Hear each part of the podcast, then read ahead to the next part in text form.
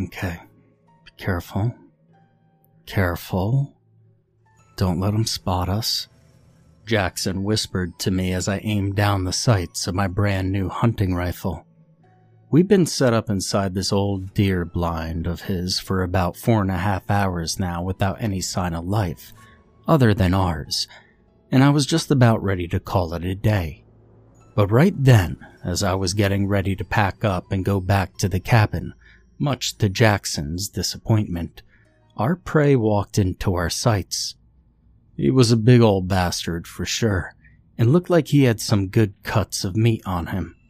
This was my first time hunting large game before, so Jackson wanted me to be the one that takes the shot.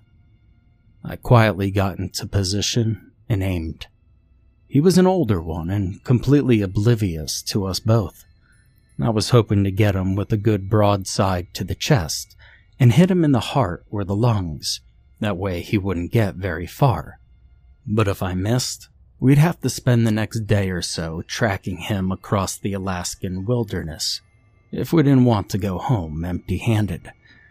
Not very appealing considering how Alaska holds the title for the state with the highest number of missing persons, especially around here. With Jackson quietly coaching me in the background, I did everything as we had practiced. Controlled my breathing, steadied my heart rate, and visualized the shot. Finally, when I was ready, I slowly squeezed the trigger, and bang! The sound of the rifle broke the silence of the forest. I saw him jerk as my bullet tore into his side, and both Jackson and I could hear him let out a pitiful pained grunt before he started to run. As he ran, I could see hot air steaming out of his side when he breathed. I got him! I got him! I shouted joyfully. Jackson was ecstatic. Good fucking shot, Mike. You got him in the lungs, it looks like. Come on, let's go after him.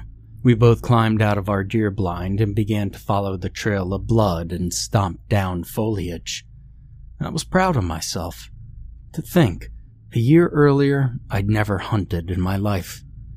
I was a city boy, you know. Dad was a big shot lawyer back in Philly, so he was busy most of the time, and Mom hated the woods, so I'd never even gone so much as camping.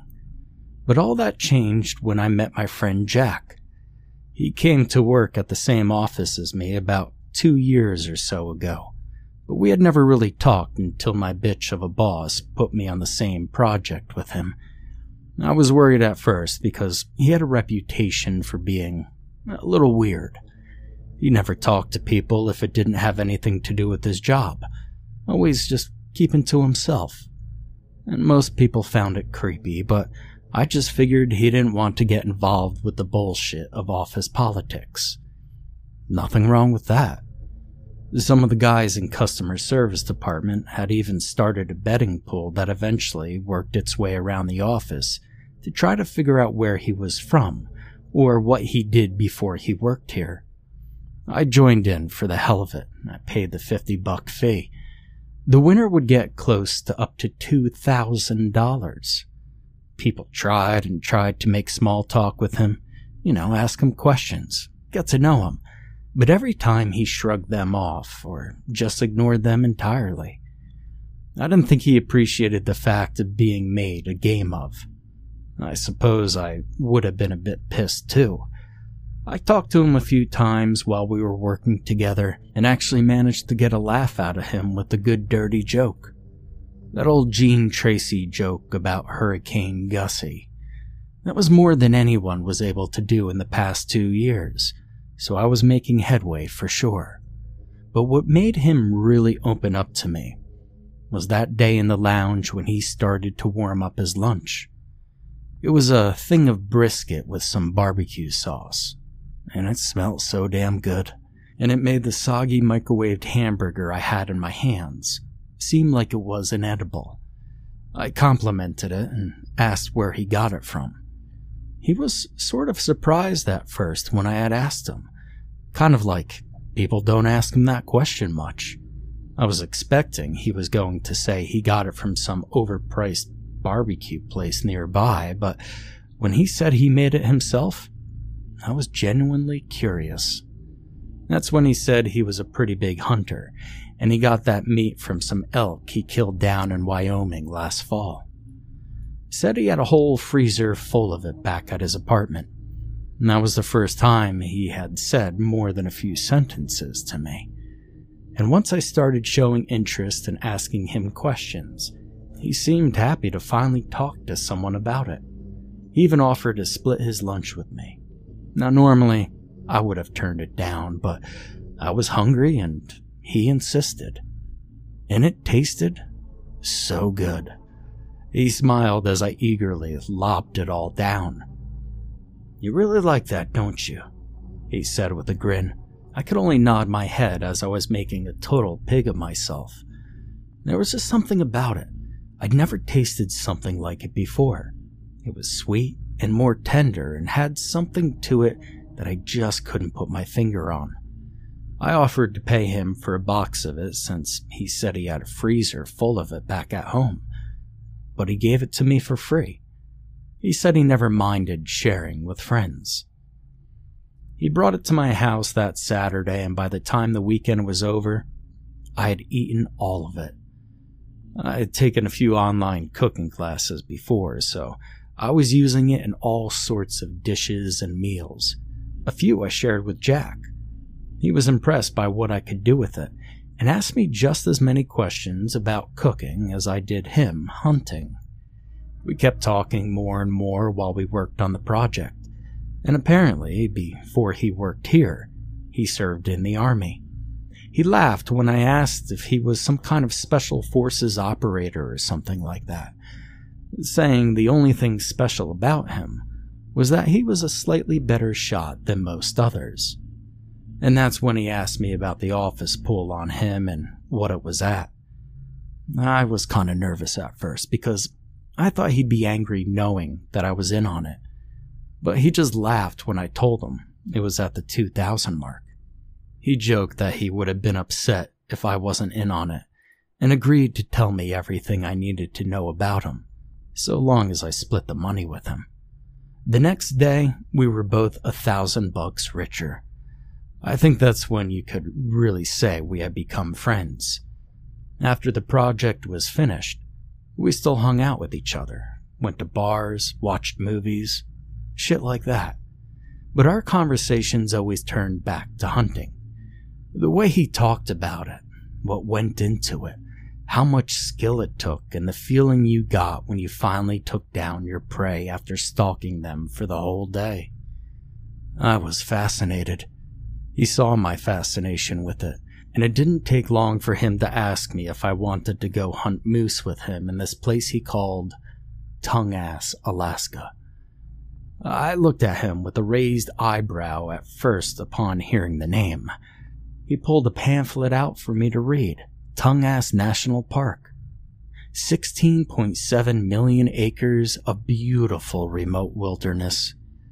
At first, I just told him I appreciated it, but I'd never even gone camping before, much less go out on a hunting trip in the middle of nowhere. And that's when he offered to teach me. He said he could see in my eyes that I would make a good hunter, because I had the want to.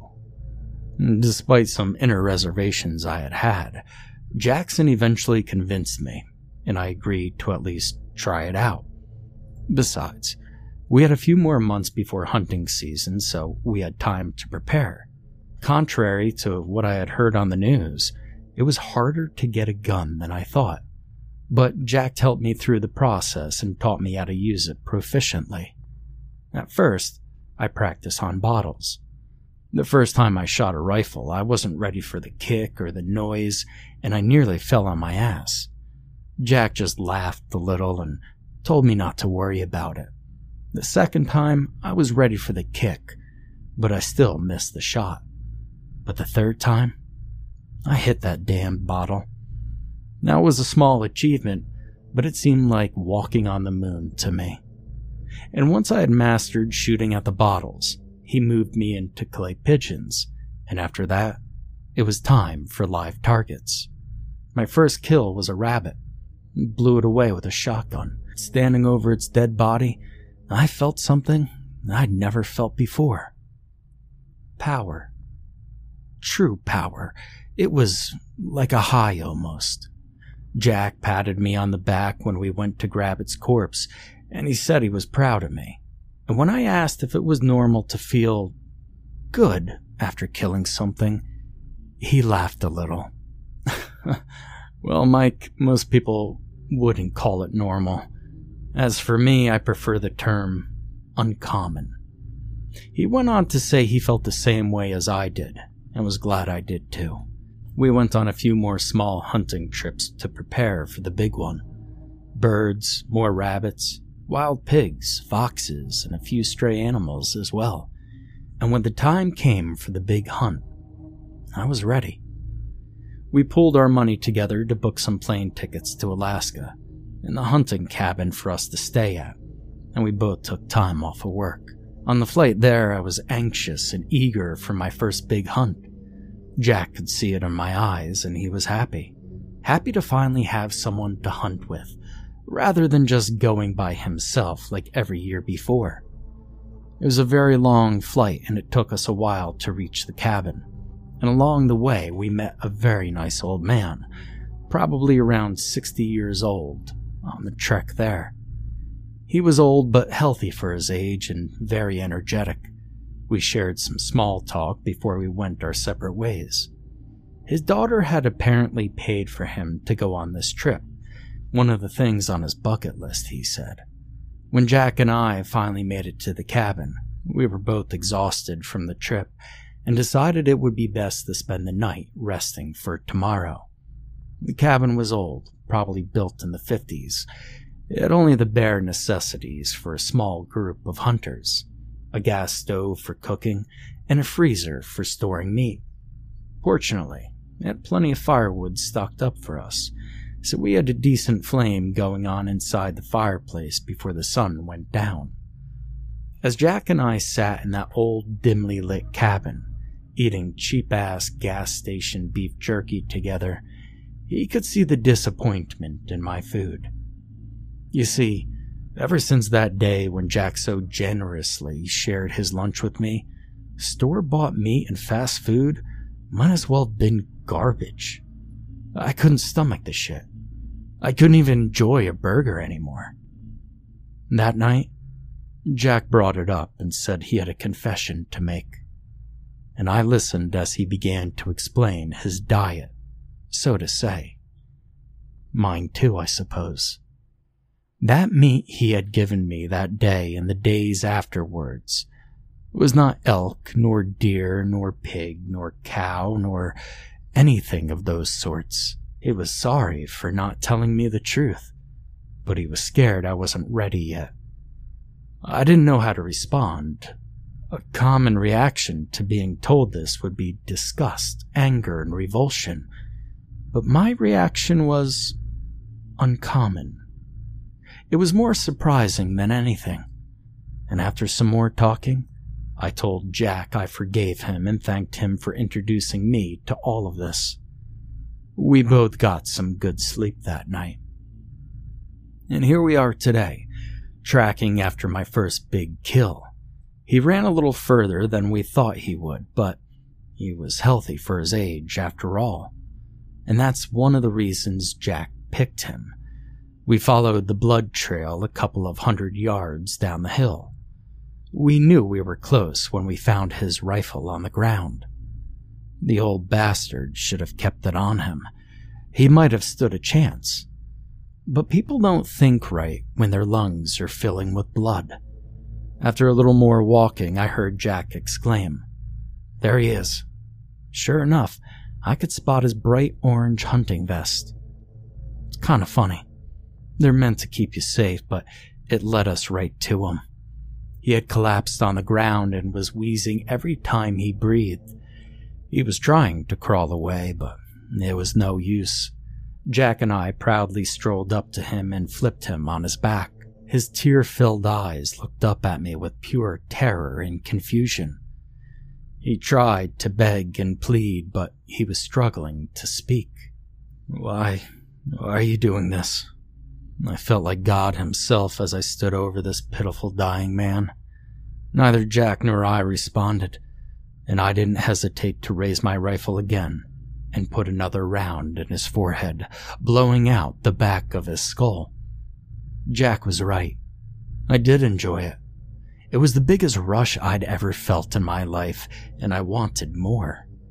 Both Jack and I yelled out in celebration of our kill. Normally, hunters would pose and take a picture with their kills, but given the circumstances, it would be best not to. Damn, Mike, that was a good kill. It reminds me of my first. Come on, now we gotta haul this heavy ass back to the cabin before he starts to stink. I will say the kill was the best part. I didn't much enjoy having to carry him all the way back to the cabin, or the nasty business of butchering him. But when we were done cutting him up, we had a freezer full of meat. Jack was a pro at this. He always picked out his targets before killing them. He told me he had spotted several potential targets as we met with the other hunters on our way here, the old man included. He hated smokers and drinkers, said their meat didn't taste right, and that's why he doesn't hunt in the cities. Homeless people taste like trash, he said. This one didn't drink or smoke, and though he was older, his meat was still tender. We used the fireplace to burn his clothes, useless bits, in his wallet after I took all the money out of it. I also kept the picture of his daughter he had in it as a little memento. He was the only human we killed there. Any more than one or two people would draw suspicion from the law, and we didn't want that. When we reached civilization again, I used the money he had in his wallet to buy the spices and sauce we'd use to season and marinate him. And after a whole day of cooking, Jack and I dug into a nice roast we made out of his right thigh. It was mouth-watering, even better than before since I was the one who made the kill. I sure had the time of my life there. And when the season ended, Jack and I wrapped up our spoils and brought it back home with us. We ate like kings for weeks brisket, blood sausage, burger, steak, roast, everything we could think of.